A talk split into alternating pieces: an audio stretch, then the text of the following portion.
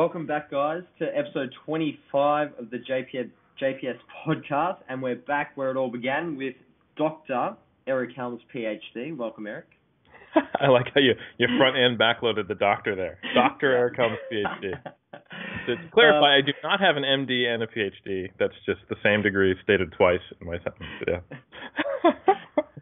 For those of you who don't know who Eric is, I suggest you check out all of his work from the muscle and strength pyramids to his renowned work with the guys at 3DMJ, as well as his research review, monthly application of strength sports, aka MASS. Um, Eric is a researcher, author, coach, he's a rap king, and one of the leading experts in the fitness industry, and I'm privileged to have him back on the podcast. So welcome, Quelly, and congrats on the PhD, man. Happy to be back, man. Thank you so much. Much appreciated. we can skip No. the close or what? so, guys, in today's episode, I wanted to pick Eric's brain about all things nutrition and dig a little bit deeper into the underlying issues that both coaches and many of you may be facing when it comes to dieting for body composition and health. And we're not going to talk about the nuances of fat loss or muscle gain, but more importantly, the concepts and factors that cause maladaptive eating and how we can address these for dieting success. I also wanted to talk about Eric's model of implementing a flexible diet and something that many of you may be familiar with, um, and review that, as well as talk about the industry as a whole. So, Eric, do you want to talk to the guys about you know the primary factors that contribute to maladaptive eating and why this is important, and what adaptive eating is, and why we should strive for that? Yeah, I mean, I don't typically use those specific terms, um, but certainly, I think um, most people want to know, like, why is it that if I just eat and if I just do my thing, do I get obese? You know, or why can't I be the the body composition or body weight I want to be? Uh, and if we kind of keep that in terms of a healthy body weight and not thinking about it from the kind of Instagram six pack abs kind of perspective, then it's easier to talk about because there's a whole other set of maladaptive behaviors of people trying to maintain too low of body weight. But um, yeah, I think uh, the the big contributors as far as why why is the obesity epidemic here? Why are people struggling to maintain healthy body weights that at, at much in higher and increasing uh, rates? Is that it's kind of the natural it's the natural outcome. It's the success of a modern society, basically. As we make food availability higher in first world nations, we make the cost of access lower, uh, and we reduce the amount of energy we have to expend to get it. So the the cost of energy to get food, the ease of access, you know, everything that our entire biology, I would say, is driven towards survival, uh, and that's the reason why we started agriculture. That's the reason why we've you know continually increased our, our medical advances, et cetera, et cetera, et cetera. And now we've kind of won. You know, at least in the first world, we've we've succeeded. Uh, you can get even if you're you're quite poor in terms of a first world nation, which means you're you know still richer than 95% of the people in the world. Uh, you can get high calorie, tasty food at a low cost anytime you want, 24/7. Uh, it's probably the most obvious in the states where we have the biggest problem. And we have highly palatable food. Uh, so if you just kind of eat hedonistically, or just basically by your desires, that for most people uh, will result in slow, steady weight gain that may result in being overweight by the time you're middle age, or maybe even obese by the time you're a teenager, depending on uh, your biology and the socio uh, sociological interactions you have and and your familiar familiar history, et cetera. So it's a multifaceted kind of uh, set of problems. Um, so yeah, I, I know you you'd, you'd said in the preamble before we actually got on the recording that you want to talk about three specific causes, and it may be that you've read a paper that you're assuming I've read. But if you want to go over those three, feel free. But I think there's there's many causes to maladaptive eating, but uh, it might be good to bring those up if you wanted to. Yeah, definitely. So, yeah, but obviously there's a lot more than three. Um, but I wanted to talk specifically about education before going into you know what causes these things. So you've stated that education of the fundamental concepts of nutrition is key to dieting success.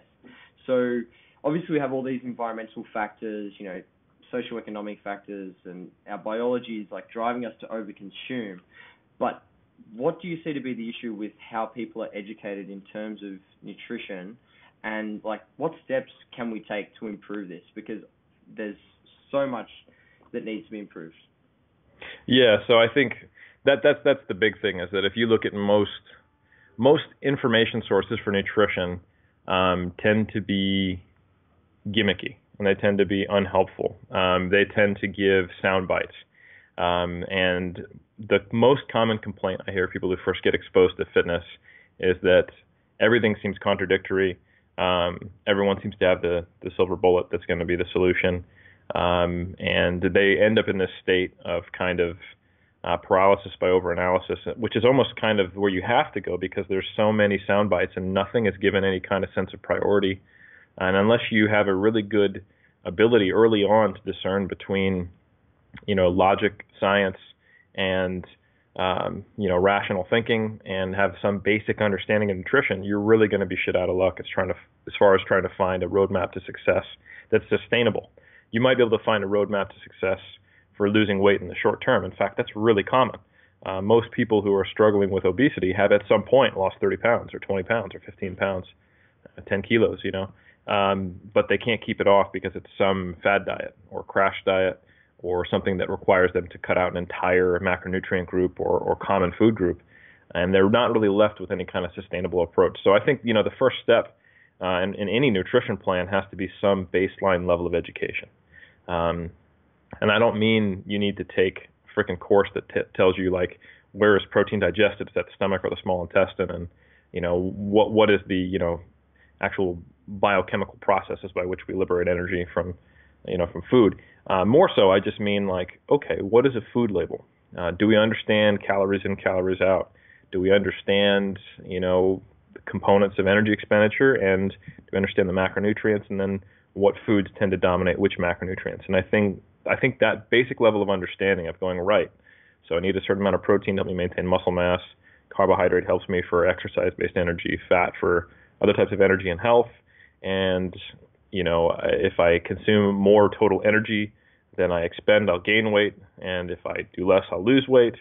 And calories come from macronutrients, just that baseline level, and then the actual experiential knowledge of tracking food, you know, getting on MyFitnessPal, looking at the back of food labels, learning to cook some basic meals, mm-hmm. um, you know, how to weigh foods and know that you can hit the the tare button and you know level it out and start with zero grams, like all that basic kind of um, experiential knowledge, I'll say, of of going through the process of tracking and, and learning about food and taking that kind of basic theory that you might give someone uh, is is a requirement before someone can really have much agency uh, in in manipulating their their body composition.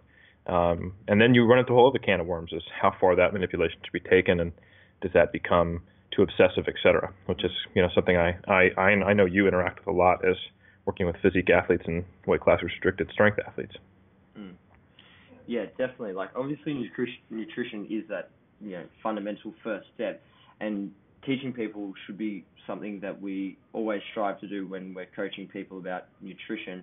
But do you think that there's also a place before that um, to teach people to become more self-aware and you know introspection to be a priority before we even worry about calories and macros because often, again, this is just information and it's not addressing those underlying issues. Do you think there's a place for that before we go to address the diet?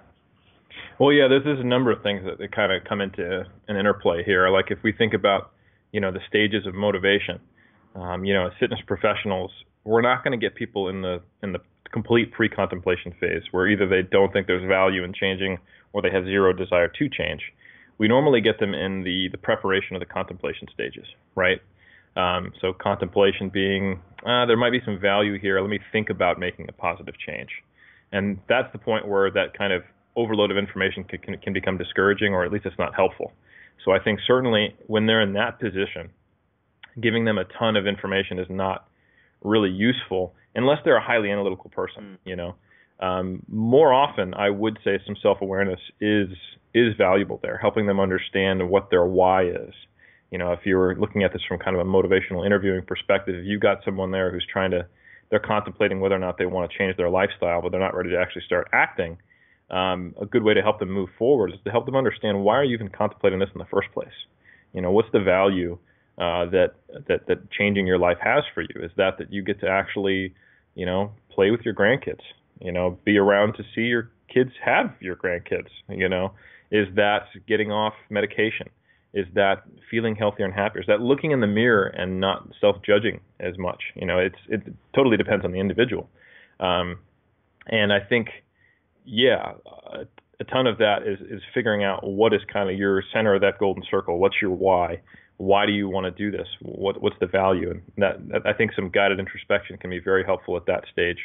Uh, and then from the mindfulness side of it, if someone is is in that kind of preparation phase, that the first thing that I do, this is going to kind of segue into the conversation about the system I tend to use to get people from point A to uh, eventually, you know, uh, a habitual change in their life that they don't have to think much about while they're maintaining a healthier weight or a healthier body composition. Um, is I blend mindfulness with food tracking. So instead of actually manipulating diet, I'll have them just start tracking their diet. So they get that experiential knowledge, um, like I was talking about, of what it's like to weigh and track their food and write things down and use my MyFitnessPal. Um, but I'll also have them log things, and I would advise this to fitness professionals especially, because I don't do this as much with, say, a bodybuilder, but um, advising them to think about when do they eat, why do they eat, what were they thinking, what were they feeling when they ate, uh, when they overate, what were they thinking, feeling, and how did they react to it, and what were the triggers and stimuli so they can get an idea of, of what they do. And there's also a lot to be learned through this initial first stage where I am, you know, if I'm if I'm in the role of a personal trainer, I'm giving them the basic education about nutrition and I'm encouraging them to track and log and journal both their thoughts, their feelings, the situations and their reactions, but also just actually writing down their foods without manipulating anything. Um, and I think that that's key at this stage because some things will typically happen. People will, will often lose weight um, during this phase, and that often tells you that there's a lot of um, mindful eating, or sorry, mindless eating. So mindfulness will be helpful. Um, once, as soon as they start paying attention, they stop over consuming as much. Maybe they're not going to have that that donut at work, and that can come from a number of reasons. It might just be mindfulness, or it might be just that now that someone else is watching, uh, they they yeah, the accountability can be there. So that that can tell you. So immediately that tells you a couple things. Okay, developing some level of self accountability or increasing mindfulness is going to be a huge, you know, potential key to success for this person. Um, if nothing changes, but they still track and they go, right, yeah, I haven't lost any weight, nothing's changed, I track my food, great. Then it might be literally just the the foods that they see as normal, acceptable, and the, the, the portion sizes and all that just don't match up with what will result in a you know a healthier body weight or healthier body composition. Um, and that becomes a more of a straightforward process. It's right. It's like, hey, did you know that the peanut butter you consume has this many calories? Did you know nuts are not a good source of protein? Were you aware that when you go out to eat at uh, the Chinese food place and you think you're eating, you know, a nice healthy meal, that's actually 2,000 calories? Uh, and then, okay, so what are some useful replacements, et cetera? And you know, how can we make those changes? So that first phase, it teaches them a lot, but if it teaches you as a, as a mentor to them a ton too about whatever the potential pathways to success. It also teaches you whether or not, in my opinion, um, they're ready. Uh, now, there, there's a lot of debate around this, and this is actually the golden, the golden question in in personal training is how do you get people to follow a plan, and at what point is the onus on the trainer, and what point is the onus on the client? And I think coming from a bodybuilding background, I used to have that bar way too high for putting the onus or way too low, I should say, putting the onus on the on the client. I would give them, in my mind, what seemed like an easy ask. You know, just track all your food, weigh it all every day. Don't go out to eat, don't drink, and you know, hit a high protein diet and totally change your life. And if you can't do that, you're lazy. Um, and that was a ridiculous position I used to have. Um, I think as much you, you have to draw the line in the sand somewhere. That that's the reality. Is because there are people who are coming to you when they're in the contemplation, the preparation stage, and they're looking to basically purchase from you the action stage instead of mm-hmm. making that commitment themselves. So the line in the sand that I draw, and may not be appropriate for everyone, as an online fitness coach who primarily works with athletes, but I, I do work with other people sometimes, um, is if you can track and, and log and journal the stuff for, for two weeks, and you give me at least five days out of seven, two weeks in a row. If you give me 10 out of 14 days, uh, and maybe if nine, we can negotiate and still work together. Great, we can move forward. But if you know you come back to me two weeks later and you go, I haven't logged a single thing, like not even one day, and I just you know haven't haven't had the motivation to do it, I'm not going to sit there and judge you or say that you know your life's your fault and you're a piece of shit. But I'm going to go right. You know, I've, it's probably good that we haven't moved forward to the next stage because it would have been a waste of my time, a waste of your money, um, and you're just going to beat yourself up. But I do think maybe you need to do some more introspection, do a little more research, and really kind of reassess what your goals are. But you're not quite ready to hire me, and I think that's where that line in the sand is. T- where to put that line in the sand is tough. Something each trainer has to figure out on their own. But putting it either too low or too high has negative consequences. Putting it too low can lead to a lot of frustration and and senses of failure and, and even burnout. You know, kind of having like that compassion fatigue. Like if you take on a lot of people who aren't going to change, no matter what you do, it's so easy to either put that on yourself or just get fed up with people and be like, you know what, you know, the obesity epidemic is insurmountable and there's nothing I can do. Um, on the other side of it, you could have been like me, and you, there's only like a very select few people who will actually succeed with you, and then you're just ineffective as a trainer in a global sense. And it's probably better that you go start like a you know a bodybuilding coaching company or something like that. So. There's a lot of really good points there, and yeah, I I guess managing expectations for coaches is one of the biggest uh, things that they need to address from the onset. And back to like learning about nutrition, you know, you've said to me in the past that you know we have to learn how to move the wrong way to know what the right way is. And like a child touching a hot stove to find out whether or not it's hot, despite their parents telling them don't touch it, it's hot. Do people need to learn the hard way with nutrition to be able to find that better path? Because even you and I fell into the evidence-based community because we've had such a shit experience. Do you think people need to have a tough run, so to speak?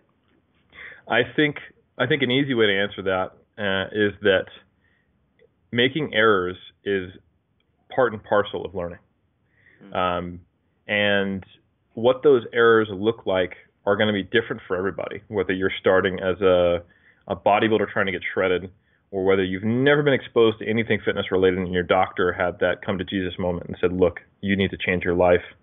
and you need to do this. I want you to go hire a personal trainer. Check this guy out. You know, if you're in Melbourne, go check out JPS Fitness, kind of thing.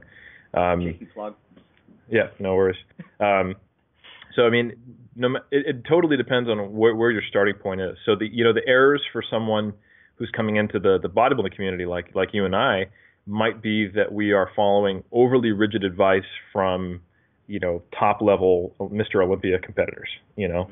Um, and that's going to have its own unique flavor where we slowly, like you said, get into the evidence based community and start to realize that, you know, foods aren't inherently good or bad, that it's more about the nutrients they contain.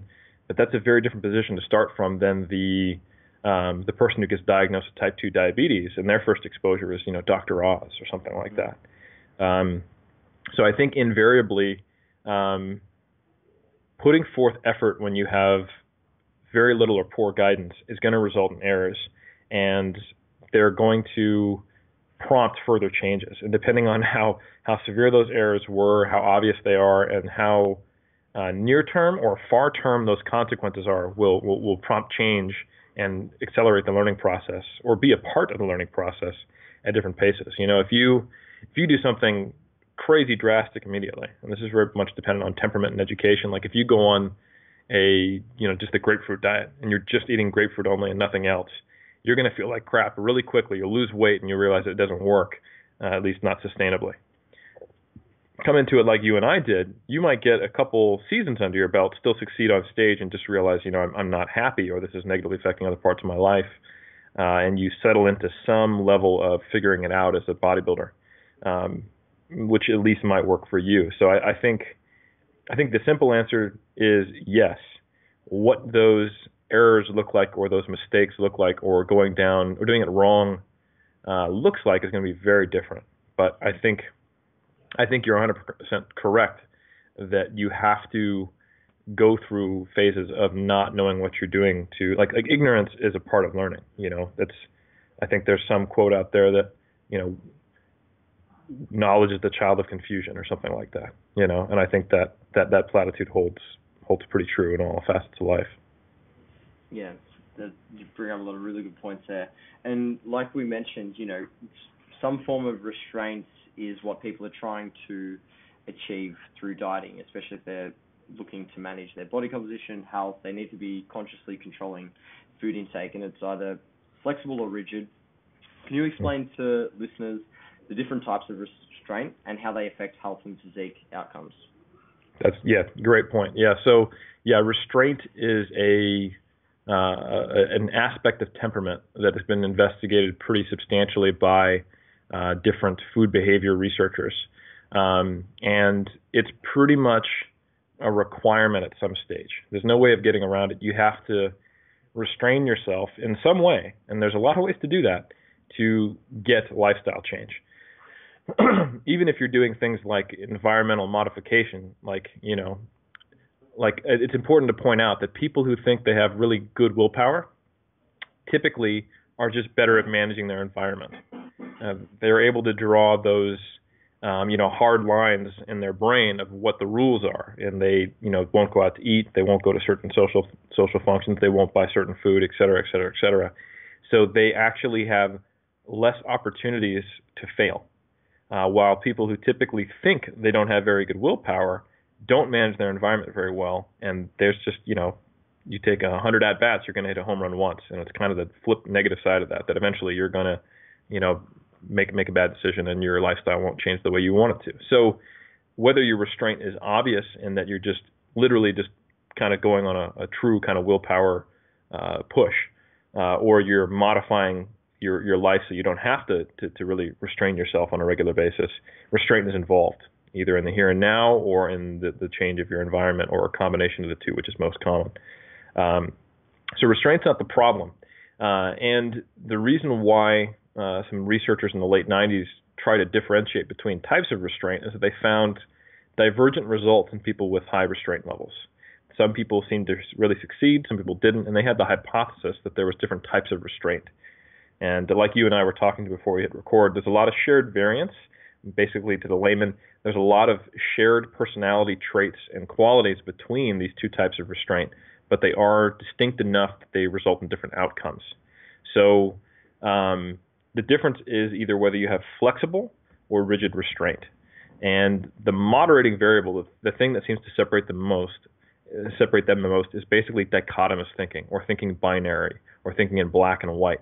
So if you are someone who sees yourself as either on or off the diet, or if you are someone who sees foods either good or bad, that is basically a rough kind of description for what a rigid restraint model would be. Unfortunately, people with that rigid restraint model more often are unsuccessful at weight loss, unsuccessful at long-term maintenance of weight loss, I should say, uh, tend to have more body image issues, uh, food disordered eating related issues, uh, and are in general just more dissatisfied with their progress and don't make as much. Um, while people who have a flexible model, which is they don't see food in those kind of those dichotomous terms, uh, they will often do things like uh, if they eat overeat in one meal, they will pull back in the next meal or in multiple days. Uh, versus the kind of the black and white mentality might be, oh, I overate at breakfast, so screw it. The day's over because the, the the diet is it was either good or bad. It started off bad, so it doesn't matter what I do. It's only into two categories: either succeed or fail. So I might as well just eat pizza in my tears, you know. Um, so I think you can see why one is going to prompt more success is that it's you're less it's less a, rigid restraint mindset is less forgiving to mistakes and it creates expectations that one can't uphold because uh, it doesn't allow any inclusion of quote unquote bad foods uh, which you know if you're trying to change your life that's going to be a large portion of the food you previously ate that's why you know if you're looking for lifestyle change while someone with a flexible restraint is thinking more about reducing the portion sizes of foods that they enjoy but they know are high in calories or are trigger foods for them, uh, or they are going right. So if I tend to eat a lot at dinner, I'm just going to eat less at breakfast and, and, and lunch, that kind of thing. So they have there. I imagine there, if they were to investigate it more, there might even be moderating variables around nutritional education and an understanding of calories in, calories out versus kind of you know good or bad food mentality, which I think is a very normal thing. I mean, there's studies where they will show um, they'll show pictures of food to people, and they'll take a meal and they'll add something to it, like a salad or a vegetable, and people will rate that meal as lower calories because they're seeing basically a right? Yeah, yeah. So it's kind of the zero sum game of good foods and bad foods, and the good foods actually take away from the bad foods you eat. Uh, instead of kind of being able to look at everything as an energy budget and foods that are either higher or lower in calories. Uh, so there there may be a um, uh, component of education that goes into this as well, but I actually haven't seen any research on that. That's probably something that needs to be done. Yeah, cool. And despite the literature supporting, you know, the benefits of flexible dietary restraint, you know, as we've discussed, is there a time and place for rigid restraint? Yeah, I think I it can be presented that way. Like like in, in, the model I use, where you start with that first phase of tracking, then the next phase is, um, I would say, a nutrition plan with more constraints, because it doesn't necessarily have to be rigid per se, but it's quite intimidating if you uh, are first trying to make changes to your nutrition to be told you can eat whatever you want. You just have to, you know, fulfill this protein and calorie requirement. Even that, kind of like that minimum level of quantitative information it's like, well, shit, I don't, I don't, I've only learned about foods like last week. I, I don't even know what foods are high in protein that are also low in calories, and then you know, how do I know this? How do I know that? Like, there's too much flexibility. Um, you know, there was a, an episode of, of StarTalk that is uh, Neil Neil deGrasse Tyson's uh, podcast where he was talking about the the Mars project of trying to potentially land on Mars, and he was talking about how um, restraint or rather constraints are very useful to engineers. Mm. Uh, and that the way uh, that engineers are able to make progress is they know the parameters with which they can operate in. They've got a budget, they've got a weight constraint, they've got a payload. You know, they know exactly the thrust of the rocket. They have to break the Earth's atmosphere. So they they have certain things that they know they have to operate within, and then it allows them to make decisions. But you give them an unlimited budget and unlimited space requirements, and they'll never stop planning. You know, it's kind of the thing. so it, it, prevents action. So I think mm. when someone is still learning things, it's useful to, um, in an instructive and intentional way, give them a more constrained eating um, strategy. So what I typically do after the first phase, where someone is just tracked and diaried, and they understand their motivations and they understand what their current behavior is, and that gives me that information that I was talking about earlier, whether it's a mindfulness issue or just an education issue uh, or etc. Um, then the next phase is I go right. I'd like you to write write yourself a meal plan to hit these targets, and I'll give them a calorie calorie range and a protein range. That's typically where I start. And then we can sit down together, and they're still, still in the driver's seat. I'll sit next to them, or, or talk to them over, over online or whatever, and talk them through the process of trying to fit the foods they eat as much as their normal behavior that we, we have that has structure to it, we can keep, and translate that into like two or three, maybe four meal plans that they can follow. And I think it's very important that they write them, them themselves. Uh, most most often people will look to hire you to give them a meal plan, and that really removes a huge potential opportunity for learning, where you have to sit there and actually figure out how to fit the foods you like uh, into your day in, in kind of a way that makes sense. That you look at it and you go, yeah, that's doable you know, and, and learning simple things like how, okay, what cuts of meat are leaner, or how to, okay, if I need to cut some fat but keep my protein, oh, I can go with low fat dairy, got it. Um, or, okay, what fruits are high in, in, in, in fiber and, and have a lot of, you know, weight to them but are low in calories, oh, I can use berries, that's great. And now I can keep my calorie intake down but still have, you know, breakfast with a fruit, which I like, or whatever. I think um, going through that whole process of fitting on your own uh, foods to numbers is very instructive, and it helps you to start to see the uh, the energy intake of, of foods and um, seeing how you can plug and play them into your daily life. And then uh, I think that phase needs to last as long as it needs to last, where you're you're writing down your own nutrition plans and you're following it. And most often, I find that the person will start to because you don't. The, the key is to not place that that moral burden on them that people often place on themselves when they're eating rigidly. It's that orthorexic kind of approach of I don't eat these bad foods because I'm I rate myself and I rate others morally on what foods they eat. You know, that part of this community, we eat this way. We see people who don't eat this way as, as irresponsible, unhealthy, or uninformed or ignorant, right? Um, but if you just say, hey, here's a useful system, and we're going to try to fit these foods in, and it doesn't have any moral attachments to it, they know that we're just creating a system to hit these target numbers, right?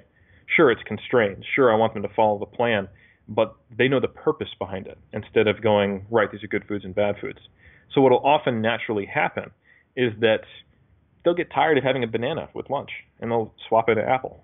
Or they'll they'll change their on the fly they'll change their dinner to something that is the same calories and same protein or gets them the same place at the end of the day um, but swaps out foods. And at that point, you know, hey, guess what? You're ready to move on to the next phase because you're doing it naturally. And the next phase that I like to do is, hey, can we hit these this, these protein ranges and these calorie ranges without a plan? At least sometimes. Some people like to plan, which is fine. Some people like to do their cooking on Sunday and they it works with their time and their schedule and you know they're they're busy. That's great. But the ability to be able to go on holiday or the ability to have a friend come out of town and still you know, eat within kind of the ballpark of, of their of their overall game plan and lifestyle change, that's an absolute must. Mm. I mean, there's some studies showing the majority of weight that Americans gain occurs almost completely from, you know, Halloween to Thanksgiving to Christmas to New Year's. You know, and that three month period is where like three fourths of the weight gain they get each year is. So there's there's there's there's a really important need for someone to have that ability to pivot uh, that I think you can only get to once you've had that restrained, or I'd say constrained period uh, of eating within an operational system. And then once you start to naturally exceed those constraints because you know how to still meet the target goals with, with less restrictions, then awesome. You're ready to be more flexible. And that's a very useful skill, too. Yeah, definitely. And in my experience, like a lot of people, even though we're improving their nutritional knowledge, we're implementing some constraints and they're tracking and whatnot, they still have overconsumption, you know, and disinhibition based on, you know, whatever reason it is, like Halloween and things like this. They just don't know how to control that overconsumption. So, what do you see to be like the ways that people can tackle this and learn how to deal with that? Because often it's not just putting constraints on people or teaching them about calories. There's deeper issues at play here. Yeah, I mean sometimes there are very deep issues at play that that would would would be best dealt with by actually having them uh, work with a therapist or a dietitian who has some some counseling skills around around nutrition.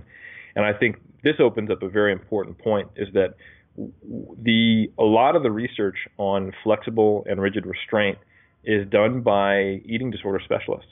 And many many times when I'm dealing with this issue, we're walking a very fine border, and I'm going to speak specifically to my my uh, my experience primarily as a bodybuilding coach. Um, with this person might have a diagnosable eating disorder, or could be very close, or may have come from that background and they haven't told me about it yet. And I think it's very important to know what your scope of practice is. You can't diagnose an eating disorder, but there's nothing to prevent you from actually reading what the diagnostic criteria are. And if you start to think that uh, perhaps you might be doing uh, the job that an eating disorder specialist should or a therapist should, and which could mean you're doing more harm than good. That's a point at which you need to have a an honest and vulnerable conversation, but compassionate conversation with your client to say, hey, you know, I think it would be really helpful to both of us to bring in someone who could specialize in this area. And I think that's a hard conversation to have because one, you have to kind of normalize it, and you have to let the person know that there isn't judgment, uh, that this is coming from a place of I want to help you, um, and I hope that's something we are doing with 3DMJ is you know by keeping that issue out in the air and open. It's not it's not necessarily like you're, you're a broken kind of thing. It's it's more of you know this is a very common thing that happens in people who come to the sport, and it's a real concern. And if we care about the health and our mental well-being, then we need to you know treat that just like we would any other kind of physical injury. Just like if it's you know if we have a a mental injury, we need to we need to treat that with the same kind of uh, gravitas that we do a physical one. So I have had a number of conversations over the years with clients where I've brought in a uh, or or sometimes not successfully brought in, and you know, they go, yeah, I'll think about that, but you know, thanks but no thanks, and you know that puts you in a tough position too. I often draw a line in the sand and I go, look, we can keep working together if you will also see someone in conjunction. Um, but that that's a tough one. So yeah, when there's when there's really deep seated issues, I think that's that's sometimes when you when you gotta recognize the limits of your profession as a personal trainer. Definitely, definitely. And moving back to your model of implementing a flexible diet, we have dietary awareness, then we put some constraints on things, and we start to make them more flexible um, and less structured and so forth. And towards the end, you have habit-based eating, and essentially we're trying to get people back to eating based on hunger and satiety. Um, That's right. So, how do we get people to start to become more aware of this through the first three phases of learning? Because when people are eating by the numbers, they typically start to ignore their hunger and satiety. They're like, I just need to hit my macros. Um, you know, I need to eat this many calories. So, is that something that should be common through all of the phases? Yeah, that's it's interesting. I think this is another one of those things that it depends on where you come from. I think bodybuilders tend to be the, the people who lose touch with their their signs of, of satiety or, and fullness, or they get an unhealthy relationship with them. Um, it's very common in bodybuilders for, through, at some point during their prep to feel like uh, this isn't hard enough. Like I'm making progress and I'm not hungry. I think something's wrong. I can't tell you how many times I've gotten that email, like, uh, you know, I see the scale going down. My, my my the lifts are going well, but this like I feel like at this stage it should be a lot harder. And yeah, they're they're expecting something to be there. You know, if they're not hungry, they're not making progress emotionally. Kind of that thing. Like uh, they feel like they have to be earning that progress, and it's understandable. It's not it's not just like this whole it part of it is just kind of the masochistic mind of a bodybuilder, which I, I would clump myself into. Um, but it also just has to do with so much of that time period or so much of the stories you read in the culture come from like you know the more you suffer, the more you succeed kind of thing. So that's that's a big part of the bodybuilding culture, and to some degree, it, it seems to physically line up. Like you experience that uh, in many aspects of your prep, depending on how extreme your approach is. Um, so as a bodybuilder to succeed in the in the actual getting on stage process, you do have to kind of ignore or at least find a way to not listen to your hunger signals to be successful. Uh, and if you find someone who's got on stage with shredded glutes, you can be damn sure that, or even not that lean, to be honest. Uh, any most divisions, so anyone who successfully got on stage in appropriate condition, uh, they can tell you the strategies they use to avoid uh, focusing on hunger. Maybe not necessarily you can't really get away from it. It's always there. But it's whether that's staying busy or listening to podcasts or, or something to keep their mind off of it, or they eat this huge salad that takes them an hour to eat every night, you know, whatever. Like you, you'll see all kinds of behaviors that are basically to deal with the constant burden of hunger to get there. Uh, and they are definitely not eating based on the signals of their body at a certain point. Uh, even the the more casual starts to preps that you've seen where people are just like, yeah, if I just stay more satisfied at each meal, do do a fair amount of cardio, up my protein intake, up my vegetables, I know I can lose the first, you know, five kilos. It's like right, but the last seven kilos that you have to lose, that really comes down to uh, just not listening to your body at all, which is you know quite contrary to what we tell people for health. Um, and it has to be you know by the numbers for the most part. Um, so I think people from that background um, it is a struggle to learn how to listen to the signals because they also they they get the opposite of reward post competition if they listen to those signals again because hunger comes back in full force times five you know at least and it's not uncommon to see, see people regain everything they lost plus a few kilos within two three months after a competition is over um, and that is that's just basically proving to you yeah man you really can't listen to your signals you got to eat by the numbers so I think that's a very common place that people come to. Um, and I it wasn't that long ago where people thought, you know, if it fits your macros, kind of that stage three we were talking about would be the final stage. Um, but I think, especially now that it's more common for bodybuilders to take longer off seasons and to not be competing year by year, uh, I think to get back to normal life and to to eat in a more healthy manner and to just be happier, I think that fourth phase becomes important where in an extended off season, you make sure you get back to a point where you are eating based on your hunger signals and your and your and your fullness signals signals because that is our natural homeostatic, you know, position. And a bodybuilder especially who's learned all this stuff about food and is very good at self-restraint uh, and is probably going to have a healthy diet on the whole, um, could actually do just fine reincorporating those things, especially when you've gone through multiple contest preps or even a single contest prep for months at a time where you were eating very rigidly, if you just allow that to occur naturally, you'll find that you've established a lot of habits. And I think one thing I try to do with my clients is I do a stepwise return to listening to those behaviors. So, for example, at the tail end of prep, we might be hitting all three macros within 10 grams. Uh, and, you know, then after the show's over, we'll move to calories and protein. And, you know, I'll just say, hey, you know, you can you can borrow some calories from from one day to the other. If you're really, really hungry on a certain day, that's fine, but don't go over, say, a 20% decrease on any day or increase on another day. So you basically just back those restraints off a little bit um, and reduce some of the rigidity and basically emphasize the feelings of hunger and satiety a little more. And you're still going to be in a surplus. Like after a show's over, there's no reason to have a striated glutes. So your the goal is to get to kind of a healthy off-season low-end body fat point, like say 10% for a male, relatively quickly. And that alleviates a lot of those biological drives to eat a ton. And then, you know, once you get to there, once you're say, you know, five to 10% over stage weight two months post-show, that's when you can you can really start to focus more on on signals and just go right. I'm gonna you know try to get multiple servings of fruit and vegetables every day and get a protein source with each meal and just kind of eat based on hunger and then check in. You can do kind of these audits every once in a while to see like am I still kind of in the ballpark of what makes sense for me quantitatively as an athlete? And most of the time you're going to find out oh yeah I am you know um, and that that that stage four looks different for everybody. Like for myself, I kind of keep a running tally of protein in my head because if I don't, I'll be under. So I try to make sure I get at least 1.6 grams per kg. But that's just one example. Some people, it's like Alberto. He carries a jug of water around because he, he won't consume water unless he's tracking it, that kind of thing. So yeah, that that final phase for a bodybuilder especially is going to be a focus on reincorporating um, hunger and satiety. And I think for general pop, they never really stop focusing on it. Even in those initial first three stages, they need to be aware, and those are things you're logging and you're focusing on, and you're becoming a, basically the distinction between hedonistic drive to eat and true hunger is what needs to be established. And I think in most general pop people who are struggling with their body weight, uh, the whole mindful, mindless eating, um, craving versus hunger is a, they're very blurry lines, and they really have a tough time distinguishing between being stuffed and full and interested in food and bored or or wanting to taste something and actual hunger. And the more you can kind of create this baseline level of I need to think about what I'm thinking about uh, when I eat and become aware of my emotions around eating and the whys behind them eating, the more those those differences become clear. And then you could start using them as tools.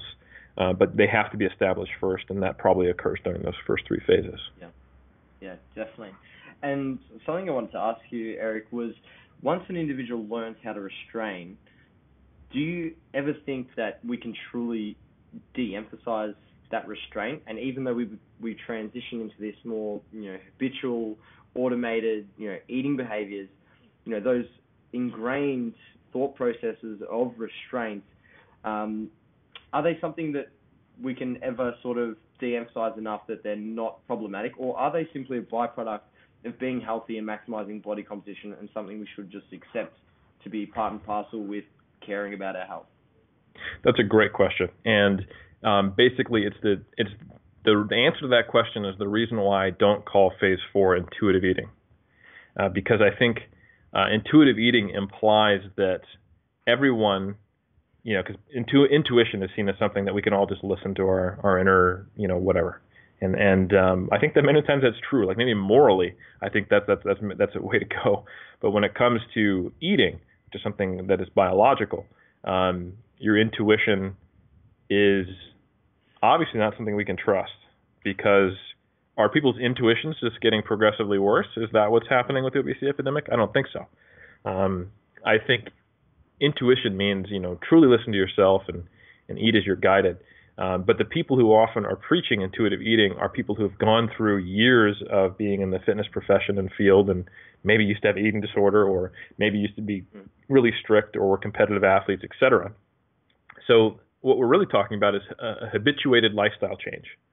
It's uh, you've made substantial changes to the way you eat and live, and you don't have to think about them anymore. They're just a part of your life.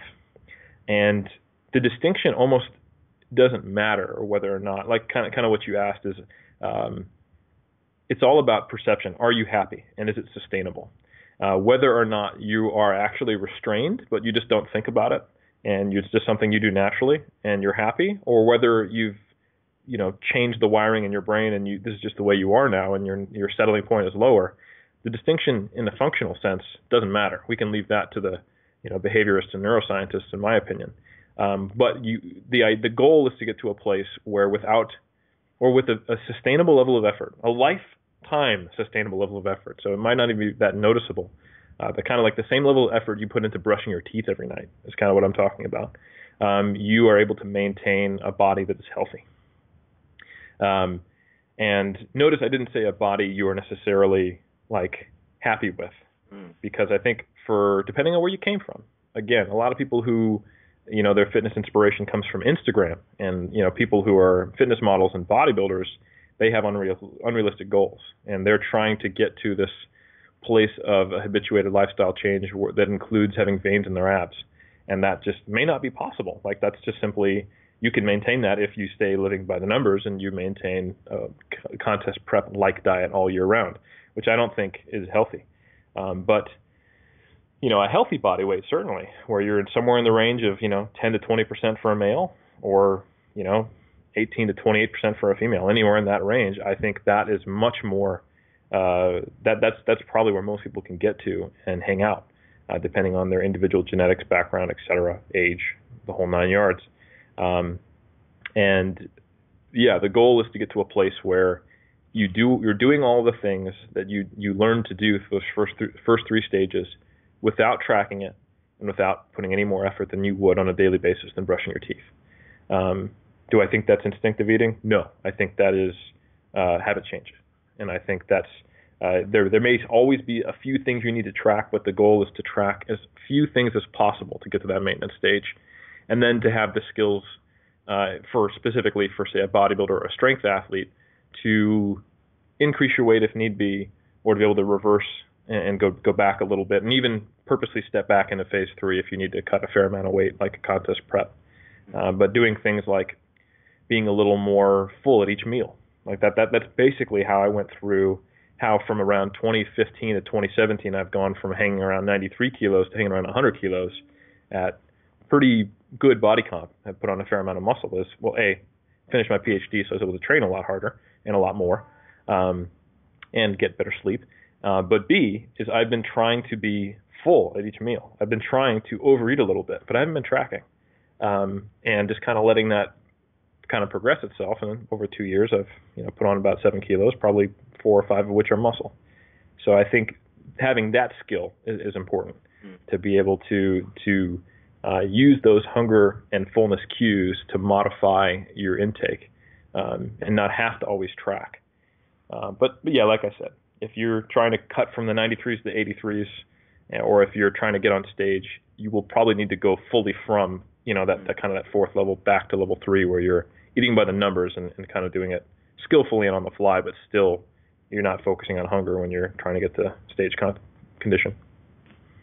Awesome, man. And obviously, the model has been out, so this implementing a flexible diet model that we've been talking about for the last 50 odd minutes has been out since the first and second issue of Mass.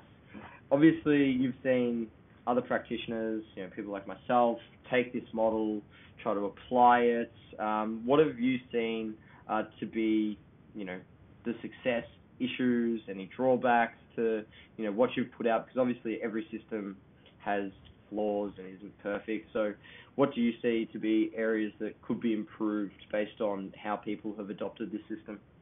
Oh, it's perfect. There's no no problems. no, actually, I wanted to ask you that because I think one thing I, I've come to realize over time as I talk to more and more fitness professionals is that after you get a profile and you are visible online, you start to attract people who resonate with your approaches and who have a level of belief in that you are skilled at what you do and, and you're helpful. so I think. Well, there you go. So I don't know why you even have me on. but like you have a you start to have a placebo effect mm-hmm. uh, and a selection bias, and those two things combined tend to reinforce what you're already doing. So this has been a relatively successful system for me, um, for the most part. Um, but I am actually very curious to hear from you um, as you've tried adopting something that you've gotten from outside of your own your own head. You know, obviously Mm. a lot of things probably resonate with you, and you've adapted and put your own spin on it. But I would love to hear where you think uh, there are potential areas for modification or individualization, or even full-on change in in, uh, in the model with your experience working with with your clients. Yeah, wow. Um, yeah, I found the most difficult part is actually finding out where somebody fits within the four phases because I don't think you can easily distinguish, oh, you're phase one, let's just start here. Oh, you're phase two, cool, we start here. I think the hardest part is like having a set of criteria, um, or that's what I was speaking to about before we started recording was like changing my questionnaires so that I can Mm. identify and address more accurately where people would fit within the four phases and also basing that on their goals. Um, I think, yeah, being able to have a better system before the system, so to speak, to yeah determine where people sit has been something I guess I've been struggling with because Mm. people are you know probably fitting within the first three phases for the most part. It's like they could really go into either one and clearly defining the objective and you know the utility of a certain nutritional approach, whether it's a food plan, um, you know, tracking calories, protein in calories, whatever it is. I think being able to find out what you're trying to achieve with that person and where they actually fit has been um, challenging, but it's yeah, it's not perfect, but you just have to figure your way through it, I guess. And yeah, the other one would be how far off you can turn things in terms of the transitioning to the habit-based approach. Like, you know, is there a time and place when somebody gains five kilos over three months when you transition them, you know, into that approach that you say, okay, well, look, you're actually starting to become unhappy now, even though this is good. Do we have to bring you back to that third phase because you know you obviously haven't learned, you know, the skills to appreciate your body, your hunger, satiety, all of those things to be able to swim freely in the ocean, so to speak. Like you're you're still drowning a little bit. We need to get you back, and yeah, so they're probably the things that I've found to be, you know, areas that need further investigation. But yeah, No, that's good. That that that actually opens up some some really good discussion points. I think the first one is that I probably haven't put out enough information on how to help people figure out where they are because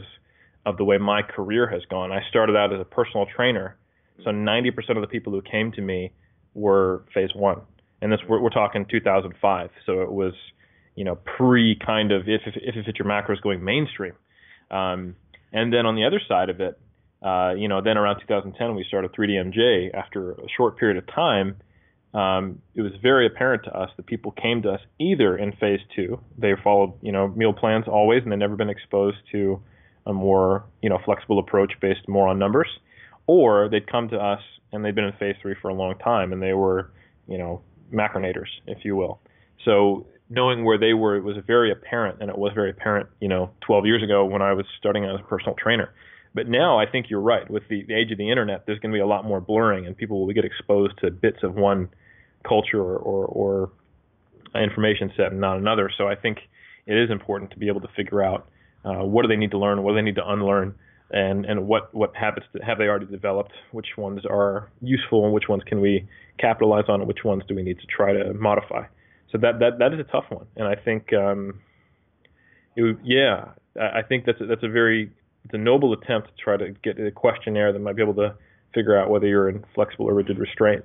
I think probably I have a feeling though you'll probably get a, a higher resolution doing subjective interviewing with each person. If obviously that, that there, there's a time and a an energy commitment there that that becomes problematic, and if you can automate that, that'd be great. It'd be great for everybody involved. Um, but I have a feeling there may be no way of getting around that kind of initial interviewing piece. And then as to your question about um, what moving to phase four looks like, I think it's really important to point out that even though I, I present this as four distinct phases, it's a continuum.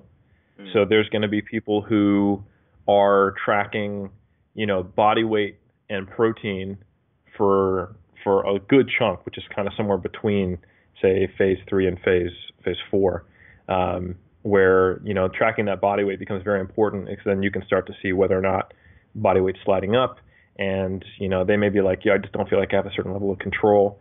And it's also important to remember that rules are always in service of principles. So anytime following a rule undermines the principle, that rule should be discarded in that instance. And I'll give you an example of what I mean. If someone is happy, content, totally fine, and enjoys tracking their macros, and is able to go out to eat with their loved ones, and their family has no idea they're doing it, it's not a burden to anyone, nor is it a burden to themselves, what what are we fixing? Mm. Right? Maybe they're already flexible with their macros, they just track it, you know, but they like to. Like they eat less on days when they're they're not as hungry but they always hit their protein target and they just let their their their carbs or fat fluctuate down. Um, you know, that person listening to this podcast would be like, I don't feel any need to move past phase three, and I'd say there's no reason to. Like, you know, what what are we fixing here, right? So I think, um, yeah, that's something that I wish more more governments understood about you know rules being subservient to principles. But nonetheless, um, that's that's neither here nor there. I think that that is always a good one to remind yourself is that if the rule doesn't follow the spirit of what it's trying to accomplish, that rule is irrelevant in that context. You know, and, and there's an individual or procedural related, you know, modification that needs to occur. So I think that that phase four is going to be a process, and probably the longest phase out of moving to phase four, probably taking the longest out of all three of those, in my opinion. Getting very good at phase three also takes time. Um, but it's, it's almost like a skill. It's like anything else. You can learn to the, play the banjo. It's going to take some time. Um, I don't know why I chose the banjo. The banjo. But out of all the instruments I could have chosen. yeah. Um, but yeah, I think moving into phase four, it's going to look different for a lot of people, and it's gonna. There's still going to be elements of tracking. Like my personal example of, I pay attention to protein and actually servings of, of, vegetables if I'm if I'm thinking about everything that I keep a more kind of front brain conscious level awareness of. Uh, and yeah, so there may be kind of negotiation and backsliding between it, and it could be even a couple of years. I've had athletes who stayed on calories and protein for a very long time before they went uh, just pure body weight with audits. You know. Hmm. Yeah, having a good conceptual understanding of nutrition is not an easy feat that's for sure. Mm-hmm. I, the more I yeah learn about it, and I guess the more I try to implement this system, or you know just teach people about all the things we've discussed, the more I realize how much I don't know and how many questions I have. So it's very frustrating. That's that's the nature of learning, my friend. Yeah. Uh, it's good. It's good. And my final question, Eric, is back to the evidence-based community. Obviously, you know you are at the forefront of it, but has the you know scientific movement actually progressed the industry, you know, towards a standard of coaching that is improved, or are we simply just using different methods, systems, and information to achieve the same outcomes as we previously did? That's a tough question, and um, I there's things about the kind of the evidence-based community that that frustrated me that I've um, actively fought against for probably the last ever since I've been someone that people listen to to any degree. Um, like one thing that I tend to point out over and over to kind of make us aware of it is that if all the evidence-based community is doing is telling you what not to do, that's not very helpful. Um, you know, pointing like I think it's, it's you got to walk a fine line. It's important to point out, you know, pseudoscience and harmful practices and things that are actively not helpful. But if you if it, it, you're not helping anybody if you can't actually tell them what to do or give them a useful system. Uh, if all you're doing is myth busting, I don't know that that really moves anyone forward. Uh, I guess it just prevents you from moving laterally, kind of thing, you know. Um, and I think the other, and you pointed this out very well in the article you recently wrote, is that evidence-based practice. If we want to take that model, it includes personal preferences and it includes uh, your your clinical experience, right? And I think there is there are subsections of the quote unquote evidence based community that basically it's it's a peer reviewed journal article or it's nothing. When that should really only be like a third. I'm not sure if they're equal proportions or what, but it should be one piece of it. And you know when you're you can't use population based studies to inform individual uh, practice. That's just that's just not the way it works. Science is not designed to answer that question unless you're looking at a case study. So you know, I think that's one thing I've said a lot is um, you have to look at research to get you in the ballpark or paint your broad broad strokes, but then the detail work all comes down to each client being viewed as an N of one case study, or you take a heavy uh, you take heavy weight uh, into account of their personal preferences.